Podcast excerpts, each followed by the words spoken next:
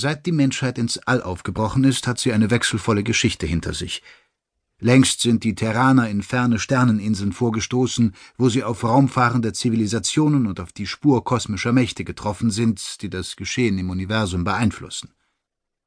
Mittlerweile schreiben wir das Jahr 1517 NGZ. Die Milchstraße steht weitgehend unter dem Einfluss des Atopischen Tribunals. Dessen Richter behaupten, nur sie könnten den Weltenbrand aufhalten, der sonst unweigerlich die Galaxis zerstören würde. Während Perirodan und die Besatzung des Fernraumschiffes Ras Chubai versuchen, in der fernen Galaxis Lahaton wichtige Informationen über die Atopen zu sammeln, geht der Kampf in der Milchstraße in eine neue Etappe. Einerseits rüstet der Widerstand auf, andererseits werden auch die Unterstützer der Atopen immer stärker. Das Tribunal selbst pflanzt auf vielen Welten sogenannte ordische Stelen, die dazu da sein sollen, anstelle eines der Richter Recht zu sprechen. Die ersten, die es wagen, ihren Fall vorzubringen, sind die Pilger der Gerechtigkeit. Prolog Unterwegs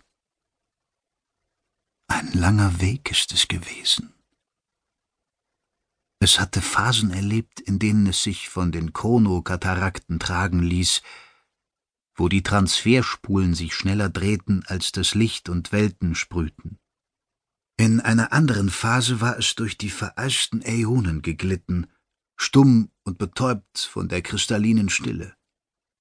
Es war Kreaturen der Unzeit begegnet, die in den Panzern ihrer Eigenzeit durch die versiegelten Zonen gedriftet waren, unwiderruflich eingekehrt in die erbeigene Abwesenheit. Es hatte dem Übergang schon nah das Arsenal aufgesucht.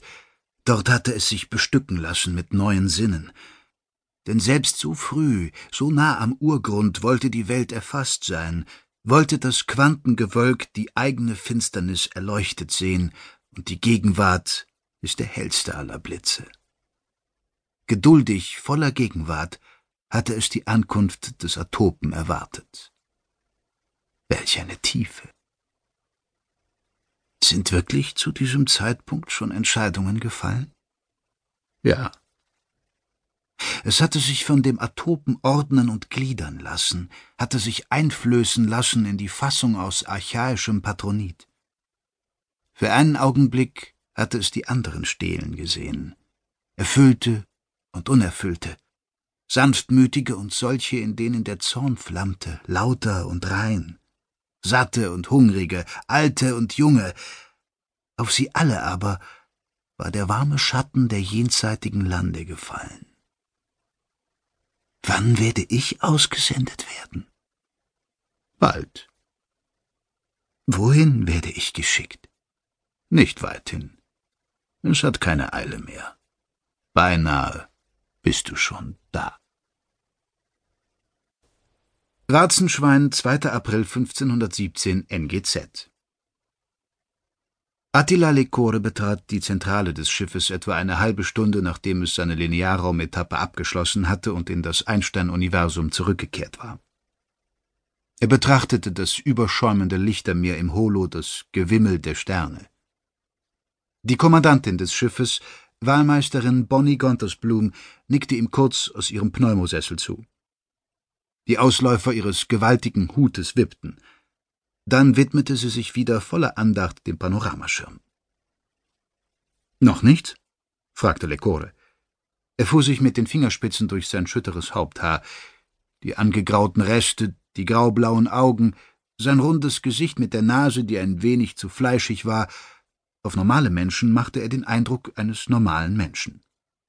Ein Mann, dem man als Nachbarn die Kinder anvertrauen würde, ein Mann, den man gerne zum Freund haben würde, nicht zum besten Freund, aber zum guten Freund, weil er keine Ansprüche stellte und in keinen Mittelpunkt rückte, eine harmlose Randfigur. Und Direktor des Terranischen Ligadienstes. Lecore wartete geduldig auf Antwort.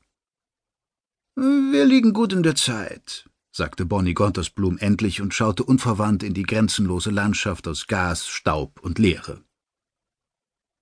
Der Pilot hatte die Füße auf die Armaturen gelegt, die Hände im Nacken verschränkt und döste. Zu Deschanel,